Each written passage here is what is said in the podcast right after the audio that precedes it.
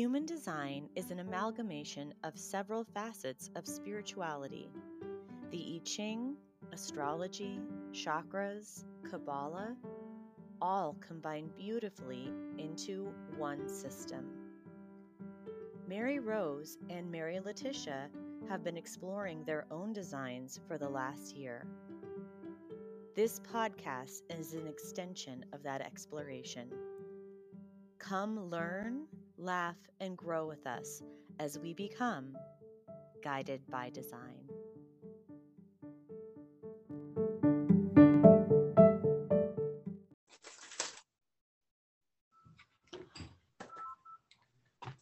Good morning, Mary. Good Morning, Mary. How are you? I'm doing rather well. Kind of a busy week this week. I will be doing a lot more substitute teaching than I have maybe in the past few weeks, just from the perspective of it's a four day week and I'm I'm subbing for three days at this point. All for the same teacher? No, one I get to do the library, so I'm a little excited about that. How about you? Oh, you know, I just worked 12s for the last three, four days. I'm exhausted. I'm ready to have some normal days. So some normal days. Whatever that means. Whatever the fuck that means. What have you have you been listening to anything or watching anything lately? Oh gosh, yes. Um, of course, my favorite murder. I saw has been on break, so that's been devastating. But um, yeah, I um I actually got into the books. You know, we finished um, the uh, Discovery of Witches back in November, and so I got into the second and third book, and so I'm I'm about probably halfway through the third book. Oh, good and I, I really enjoy it. I like it. The only thing that bugged me right away is that somebody else is reading it. Ooh. So it took a minute for me to like capture everybody again because she's a different human, so she sounds different. Mm-hmm. So, you know what I mean? So it took me a while. I at first I had to stop and be like, I'm not gonna, I'm not gonna listen to this book. And I was like, I'm really interested in But I really want to know the goddamn story. Yes. Yeah, that's so funny. Yesterday Perla, um, a friend of ours who joins my virtual gym, she got on and she goes, I started watching this show. Have you a, a discovery of witches? Have you heard of it? And I go, Perla, are you kidding? Of course. I, re- I reread the book every year for like the last six years. And she was like, Oh, I well, post about it. yep. I'm sorry. Well, she's not on social media that much, honestly. So I'm like, okay, fine. It's it's I get it, but she um she watched the first season on Amazon and then she's like and then she went to go watch season 2 because she's like, "Oh my god, I was like obsessed with what was happening. I was obsessed with the story." And then she goes to watch season 2 and they're like, "Sorry, you have to uh subscribe to something extra to get it." And I was like, "Girl, I'm I checked yesterday. I my Sundance Now subscription, I had canceled it the last time after season two because I just don't watch any shows on Sundance. Mm-hmm. Um, so I was like, I'll reactivate it. I'll give you my eh, password information. You can watch season two and season three because is that coming out or is it already out? The third season just started releasing like two weeks ago. It's just coming out. They they finished it and so I'm very excited because the third book, as you're as you're reading it, is it's things that you never even thought. I mean, that's what I think is the mark of a great author is that tying things together. Like she had to have had such a a, a wide scope approach to what would happen in three books. Like it's not just like a oh i wrote one book and then i wrote the second book and then I, it was like she had to have had an encompassing view of what the entire story would tell because things that happened in you know the previous books are are coming like you're getting kind of loose ends coming together in the, the third book which i find fascinating um but yeah, I love I love it. I'm glad. I was I've been kind of wondering, but I was also not going to be like, have you been lis- have you been listening to those books? I you know I don't want to be that person that's always like haranguing haranguing someone by midday Saturday, I've always cleared out all of my new episodes. Um, I even went and found a an a podcast this week that um, Karen's talked about on my favorite murder a little bit. It's I let's not meet. Uh huh. And um, so I listened to a few episodes of that. His voice is very monotone though. I have a hard time. I fall asleep to it right away. So I'm like, well, this is a good night podcast. This is a good sleepy time podcast. but yeah, so as soon as I clear out all my podcasts, I start listening to the book. And so I just all day Sunday just devour them. Oh, well, I don't listen to anything new anymore. I am absolutely all about listening to every old thing that I love and know will satisfy me um, none of which has anything to do right now with um, with it's just all movies and comedy, movies and comedy. So do you and, do you regularly listen to that Wealth Witch? Or just uh, like I've got an episode that keeps starting after I finish a different episode, and then but I'm always like, mm, no, I'm not. Just haven't been in the mindset of I mean, I might listen to some human design podcasts and a little bit about manifestation, but it's just, I kind of even find myself tuning out of those because here's the thing as a projector, what I've what I've kind of come to discover about myself is that I'm I'm here to learn, but I'm not here to be guided into things. So sometimes I feel like that's the thing is like I I like to hear other people's experience, but if someone's trying to teach me something or guide me towards something, sometimes I find myself like um a little like like a resistant horse who doesn't does I don't need water right now is kind of my opinion. Like you can try to lead me to water, but if I don't, if I'm not thirsty, Unless that's something from them. Then. Yeah. So I I go and I find something very specifically when I need it, but if it's just something someone's trying to throw at me, I did re listen to the episode on goal sobriety for Unfuck Your Brain last week, I think, when I was starting to do something in my challenge group about beliefs. Um, because I that's kind of what I've been working on lately uh, in my in my spare time is this concept of rewriting our beliefs because I don't think that necessarily we can create a new belief from nothing. Kind of like in the discovery of witches sense, we're not weavers. We don't create new spells. We need to take an existing spell and strengthen it and make it our our person you know make it like that. So oh i love that i can make a discovery of witches analogy. Um so but you know that's kind of my thing lately is just i've been really seeking out things. I did from the reading perspective though because i had found at christmas um, you and i had gone to an antique store and i had searched for a book i don't know if i told this story but i i had gone into a place that there was no way in hell someone should have found a specific book in their book collection not a damn way in hell that someone could find anything in this bookstore's book collection. And I went in there with a very specific book in mind that I wanted. And it took some doing. It wasn't like a, oh, you know, the heavens parted. I didn't get a sense, but I, I found the book that I wanted. So it was Anne Rice, Discover, uh, not Discovery, uh, The Witching Hour. And so I was so excited and I had read it from the library. So I had gotten about halfway through it when I had checked it out digitally through the library.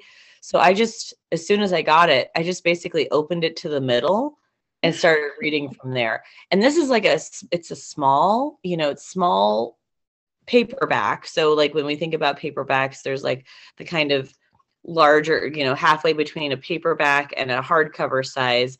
But this is the small, small paperback size, but it's n- over 900 pages, probably close to a thousand pages. And it's really, it's small print. Um, and I forget that it's really that she is a horror writer. Like, don't hope for a fucking happy ending with Anne. I've read this book before, and even somehow I was still hoping for a happy ending. But on that note, and then we'll get started on what we came to talk about. I did in, in looking up some information. Well, you know, I'm always like I have the book and then I'll look something up. I do this with the discovery of witches too. I I look things up as I'm reading because I love to see the mm-hmm. things I'm talking about.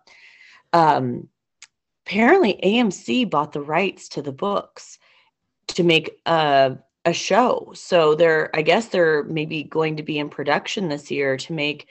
And I think that they started with the Vampire Chronicles, but I think that they are making um, a Mayfair a Mayfair witch um, show on AMC, which I would find super fascinating because the whole thing about this book is not it, there's a modern part of the story, but there is the majority of the book is the history of the 13 witches going back to like 15th century Scotland. Oh wow. And yeah, and so that is the the bulk of the book is that history and that's why I love it. That's why I would. That's why I wanted to reread it is to reread that history.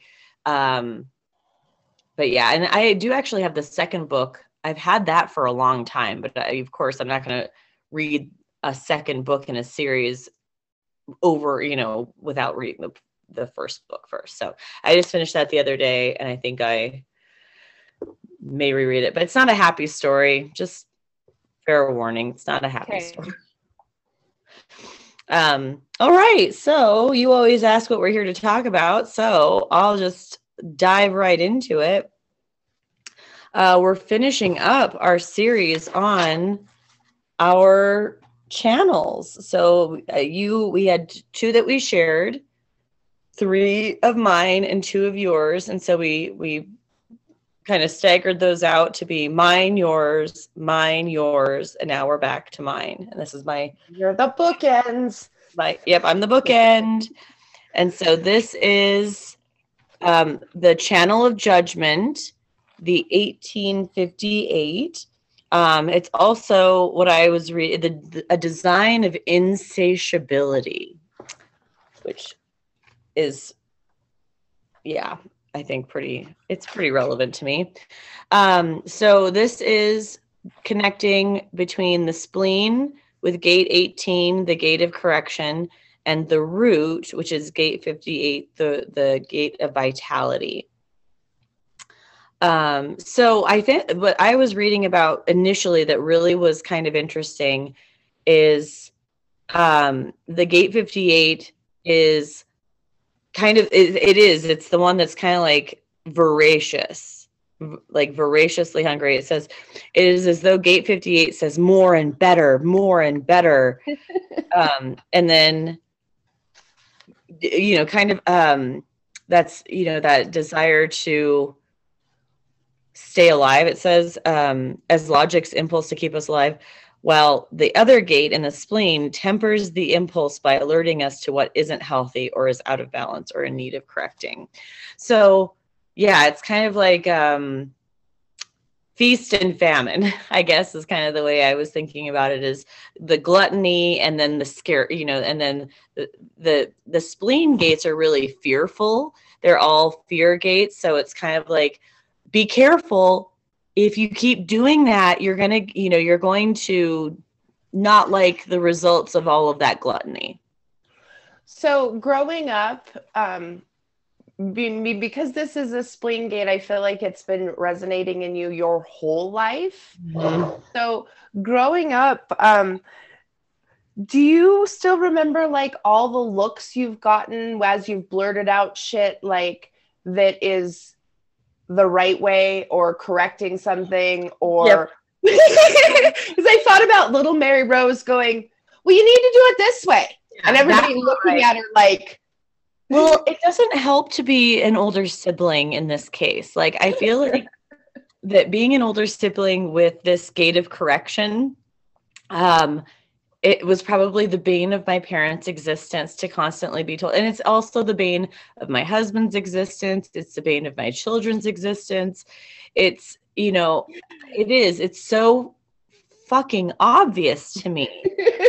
and it's not to everybody else and no, that's the thing that that you've probably been oblivious to a lot of a lot of your life is like why the fuck are you doing it that way when this is the right way mm-hmm. i mean and and because it's a spleen gate i know that it's probably just been resonating like just been blurting out of you your whole life so yeah different jobs in high school like i i can just imagine that that teachers sometimes have been like, oh shit, I'll take that idea. But why the fuck did it come from a child? Yeah. Like, right.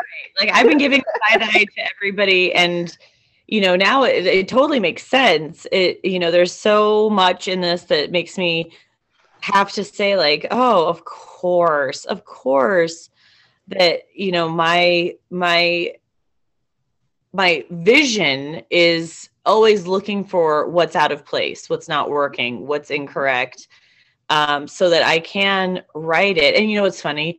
I don't apply this to like picture. You know, this is the thing is like you'd think that every house, every picture in my house is level. Well, first of all, I don't hang pictures, so there. Second of all, I don't apply that same. It's not.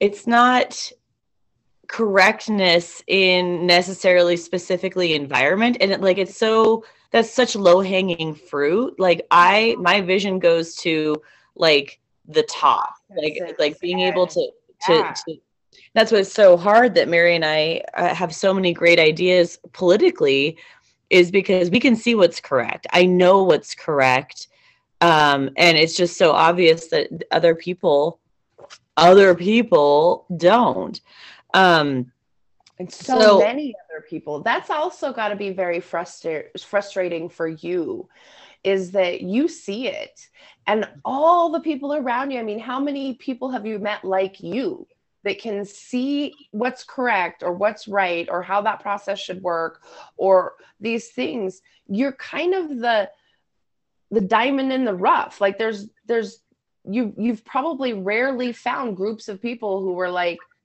oh yeah that's how it should be done you're like so then, and then, and then you're trying to prove to people and that's the mm-hmm. thing is like this constant proving that i'm because oh. people want viable evidence that it's going to yeah. work people oh exactly but this is coming from your spleen so this is coming from your gut guttural reaction you can't really give them any viable evidence you can just say no but i guarantee i read a piece in this it's this is the I told you so. Mm-hmm. oh yeah, absolutely. You know what I mean? And so that that's probably what another thing you've been able to do your whole life is be like, oh, I told you so. Well, yep. Hmm. around and find out. Like, and I think it's also interesting because my spleen is directly connected to my my I have the that channel of surrender between the spleen and the ego. So it's like I don't I shouldn't have to prove shit because my ego is defined. So therefore I inherently know how valuable and worthy everything that I you know all of that finding I mean basically I I know what's correct. I shouldn't have to prove jack shit about it. Um, but it just doesn't work like that with the outside world, which is really really annoying. Um, what else was in here? Oh, testing patterns, testing patterns, and um, I feel like because we've worked together, we know, you know, you take so many calls. I, you know, I would take calls in a call center, and then I'd find the pattern that worked for me. Then I would find a way and then duplicate that over every effort i and that's my channel or my my gate of fixed rhythms too is like a lot of people don't necessarily have they kind of you know more fly by the seat of their pants but as soon as i could develop my own pattern i was like oh you know i will make sure that i have all of these things um and and do them all. And so that's where i've always developed and developed tools to help make other people correct. That's what i was I've just going to say a, a, tool developer to help make other people correct. I did it at bresnan when i worked there in the call center um, because people got scored, you know, that whole system. Well, we did it EBMS too. You know, exactly. You but didn't so, see it because you didn't have to do it on the other end. But oh well, yeah, and because my scores were never something that you get you had to be even discussed.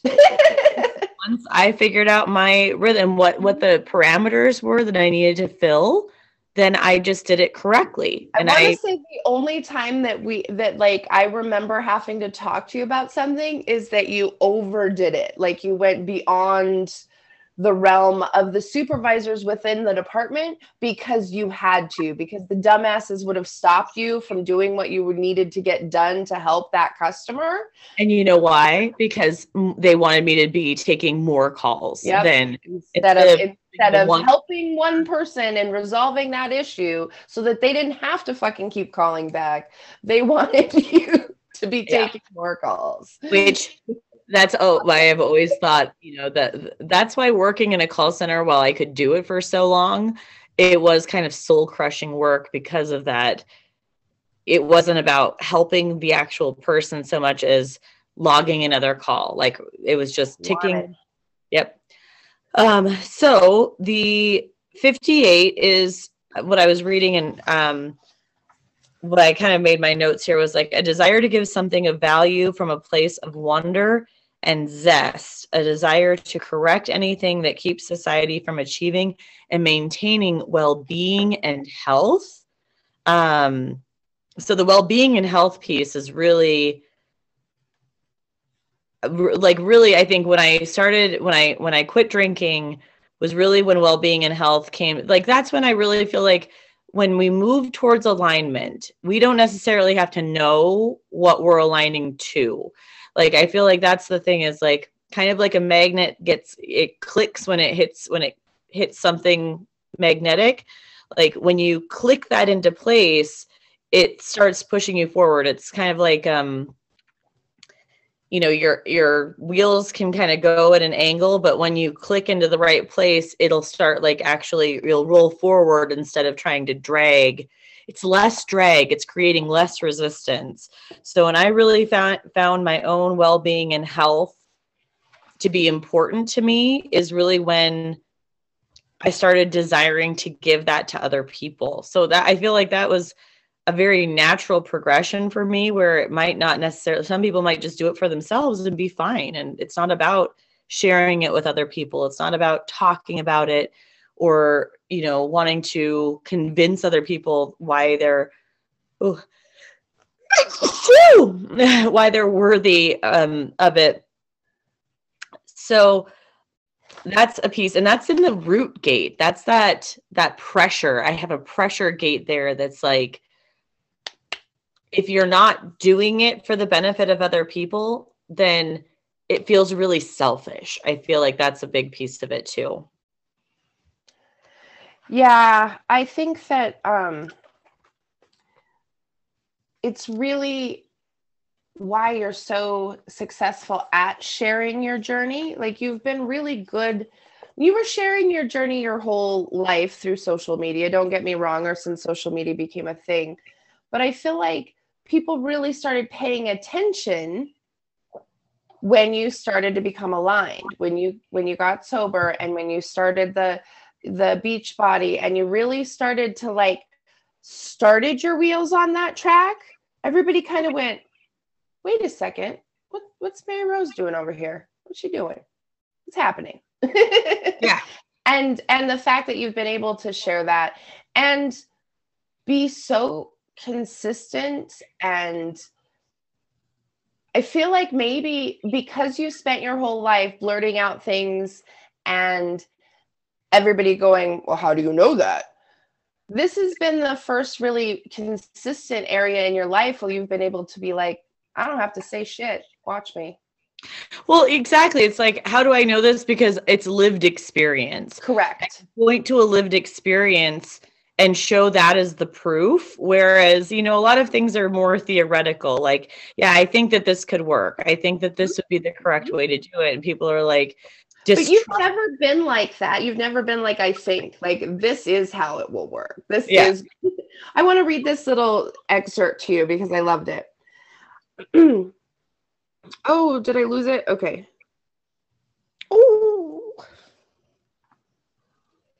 Okay. Uh, experience as a natural internal pressure compelling you to hurl yourself into life.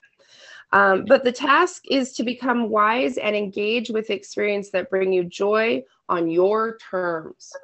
For example, being the party animal doesn't mean you have to attend every single party unless it appeals to you. There's always essential balance in your life between the gifts that come to you and what it what it is you offer and give to others. As a natural celebratory of life, life is a dance. Enjoy the dance. It, it ends there. But i just thought that that was that like was you in a nutshell right there like embracing life bringing joy to others. I don't know. I just really especially think, yeah. And the environment piece like the it's not always right for you. And i'm mm. so so clued in and keyed into that piece of what's right for me and what isn't right for me. And it is it's one of those things that it's like some people really just they they can't listen you know they can't hear themselves when their body's saying like i don't want to do that. I don't want to do that. Or they like well there's no logical reason for that. Like there have been times that oh gosh like when we, a few years ago when you and i were we literally drove all the way across town to attend like a networking function and we got there and we're like we don't want to go into that. We literally could see everyone inside the building and we both knew that wasn't the right place for us and so we went and got Crumbl cookies and we we just didn't go. And it's like but some people would say well i drove all that way. Mm-hmm. it does and push I'm into already it. here. Mm-hmm, i'm already here. Push into it and force themselves to go in and be in that situation. And don't get me wrong there are times that we do need to to get uncomfortable to to kind of grow. But there are other times where it's like if your if your reaction is strong in the opposite direction you know listen to it. It's okay to listen to it because you know i used to have a lot of fomo i think that you, shocking i know about what i'd be missing out on if i didn't go to the party or the bar all of those things. And then it turns out it's like yeah, you're going to be missing out on things, but it's like, but you'd also be missing out. It's like looking at that, you're missing out this way, you're missing out this way. So, are you missing? Would you rather miss out on the sleep that you'd get or the quiet of being home? You know, any of those things more so than you'd miss out on being a part of a conversation that really, you know, that I think, I think back to my last, my 20 year reunion, and I was like, both nights that people, you know, normally go out and go drinking at the bar after like the normal, you know, regular mm-hmm. activities are, I was like, I'm gonna go to bed. And Thad went out. Thad went out and he did the things that I was and he, you know, he got, I think, pretty wasted both nights. But I was like, you know, no, I'm just gonna go home. I'd really rather go home and go to sleep and wake up and and just do my normal stuff in the morning versus and yeah i'm going to miss out on the conversation. I'm going to miss out on who's who's in a fight you know i'm going to miss out on that stuff but it's like i can find all of that information out later. And if if i don't anyway. And oh how well. am i yeah and if i don't then oh, oh gosh i'm like i had one of those little dry things on my nose so i just noticed that i'm like got a big spot of blood there. Okay the um the I'll say one more thing about the root center, and then I've got a little bit about the spleen. Um, it was talking about providing the energy that is needed to move people from talking about something to doing it. Um, and that to me really did resonate um, because I don't necessarily show people how to do the things that I do.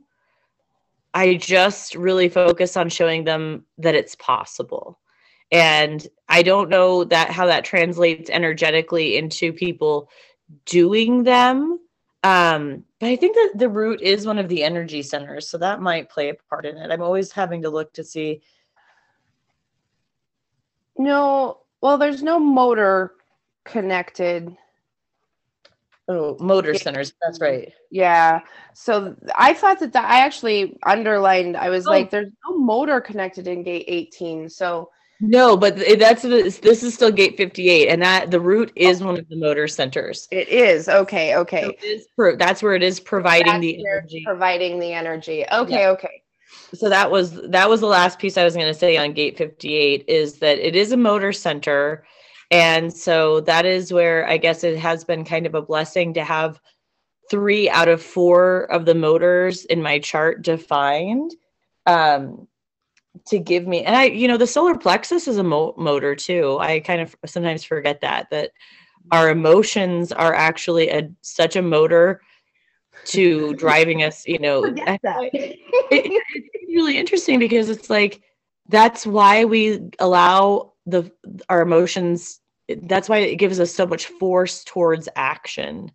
Is like when we're sad we will take you know that will drive us towards an action that will either deepen our sadness or release our sadness.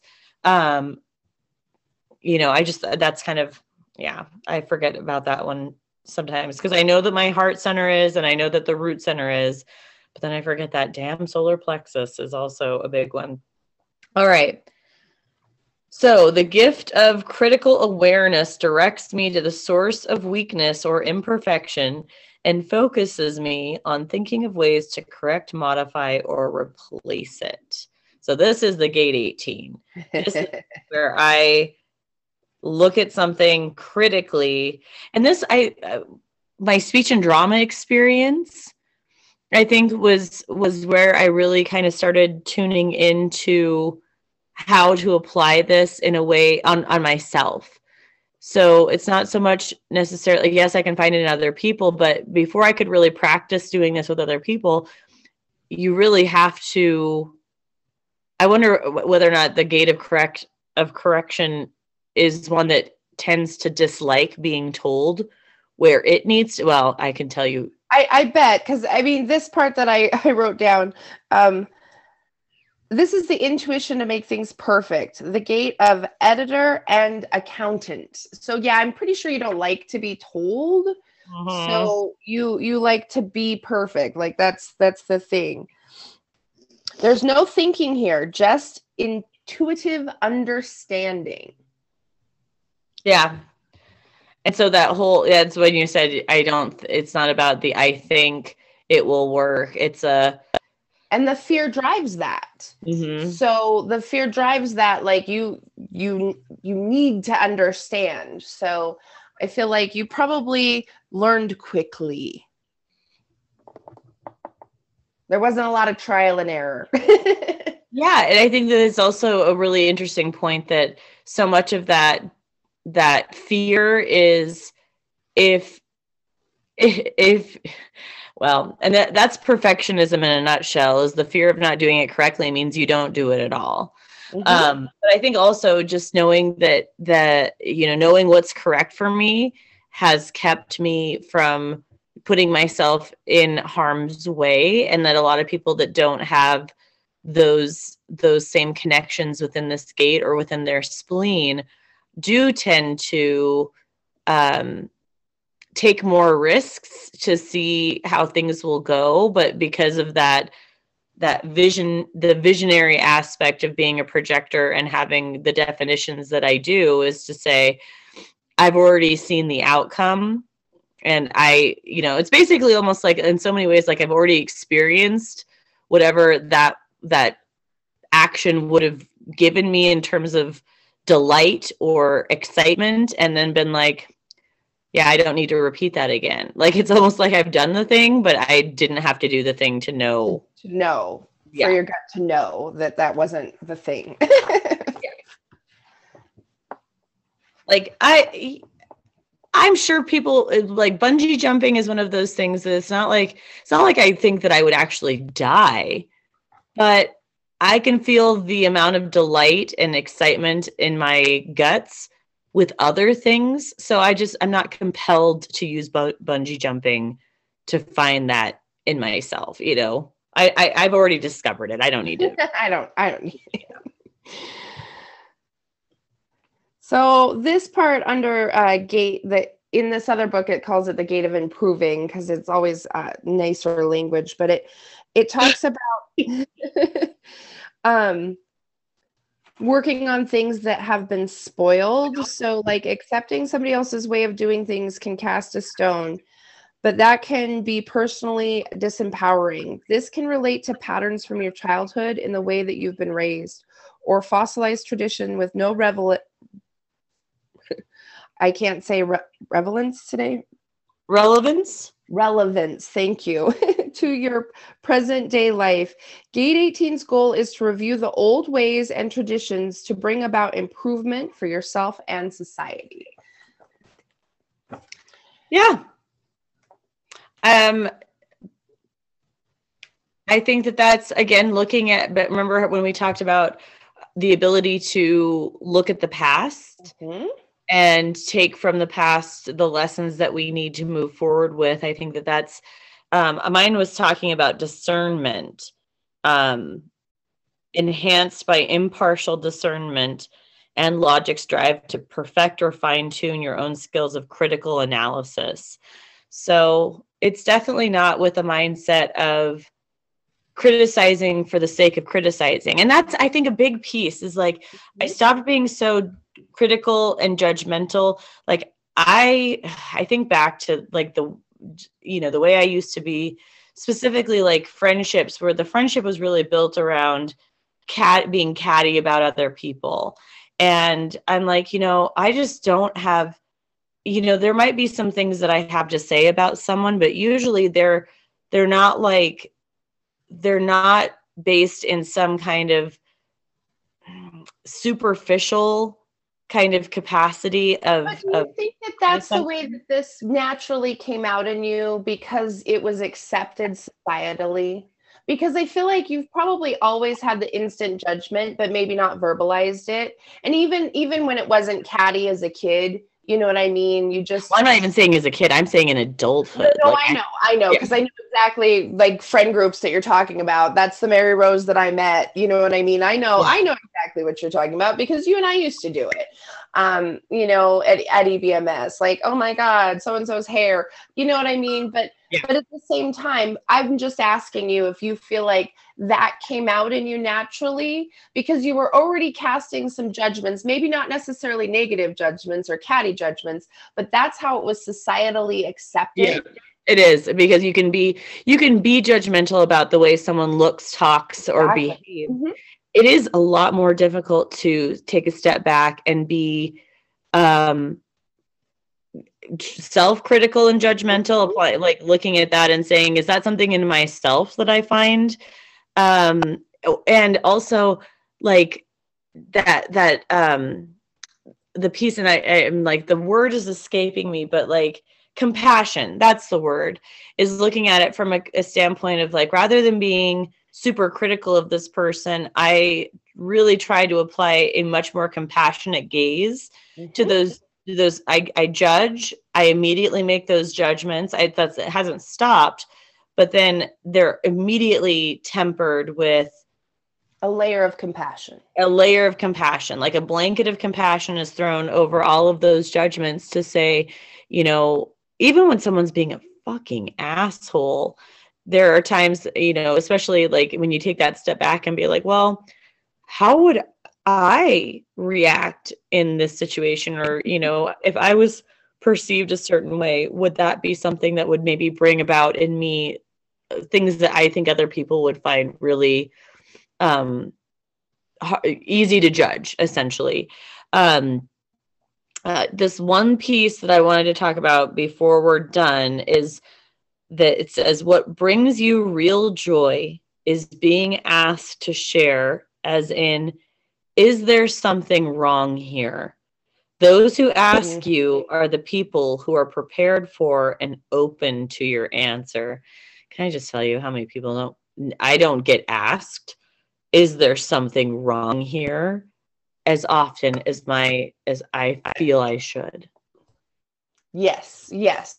I I absolutely and that's why I think about all those moments that we got to work with other people and they asked mm-hmm. and they asked the question because they got fucking results. If they ask the question like how how would this be better? Or you know what am what's going on here that you know what i mean? And you being able to go ahead and just go well here's your first block in this process. Here's your second block. Here's how you can fix those. You know what i mean? And just being able to lay it out. If people were open to listening to what you had to say it fucking worked every time mary. And you know this you know this you don't have to be told this but that's why we got frustrated because people would stop asking. Mm-hmm.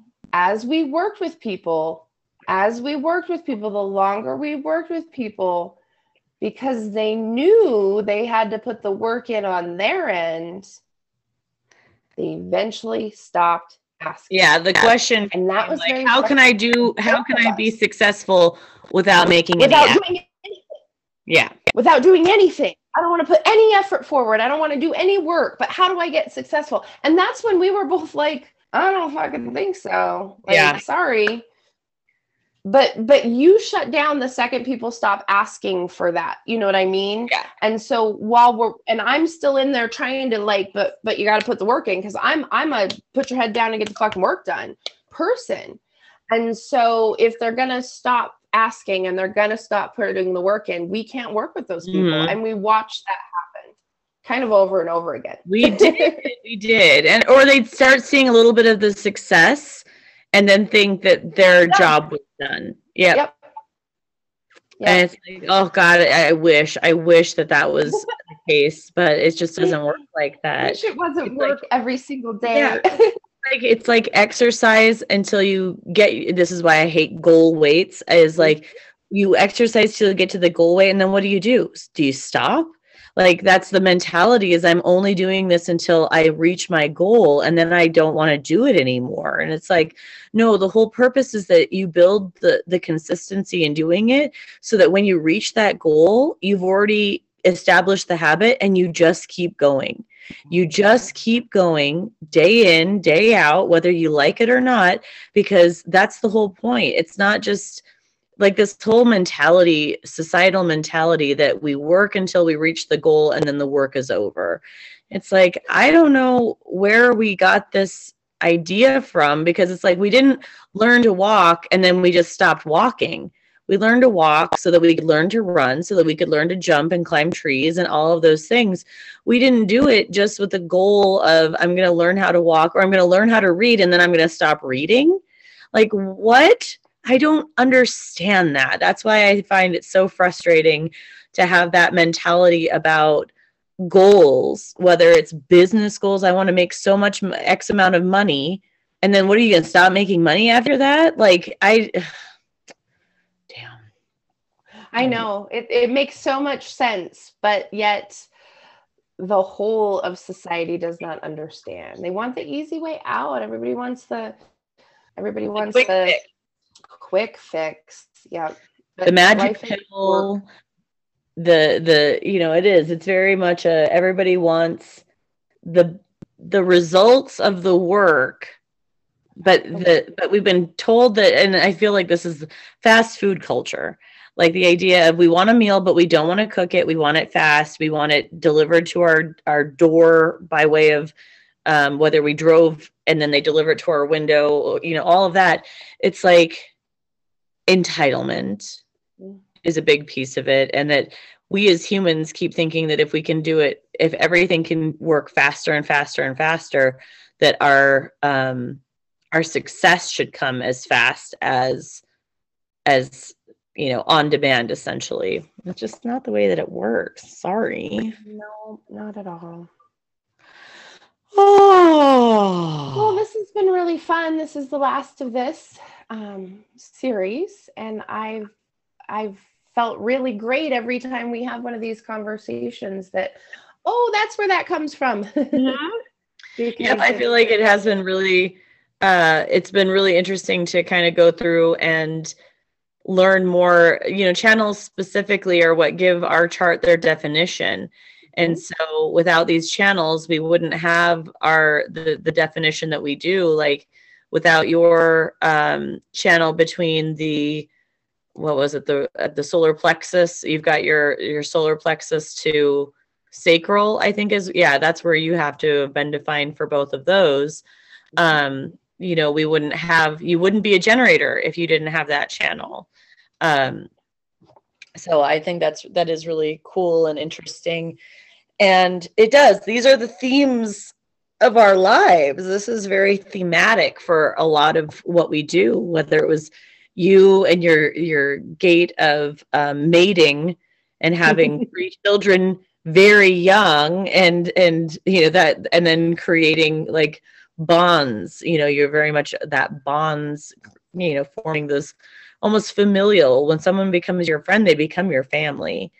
Um so anyways but yeah we probably should get going so that we can get move on with the day. Is there any last minute things you want to share?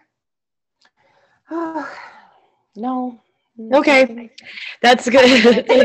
Put you on the spot. I, I was like oh god. I, you know, it's that uh, the whole thing of like, if somebody asks me if there's anything last minute I want to share, God, no, because if you if I do, you won't get me to shut up. All right. Well, it was it's been a joy. I hope you have a wonderful day. You too. Bye.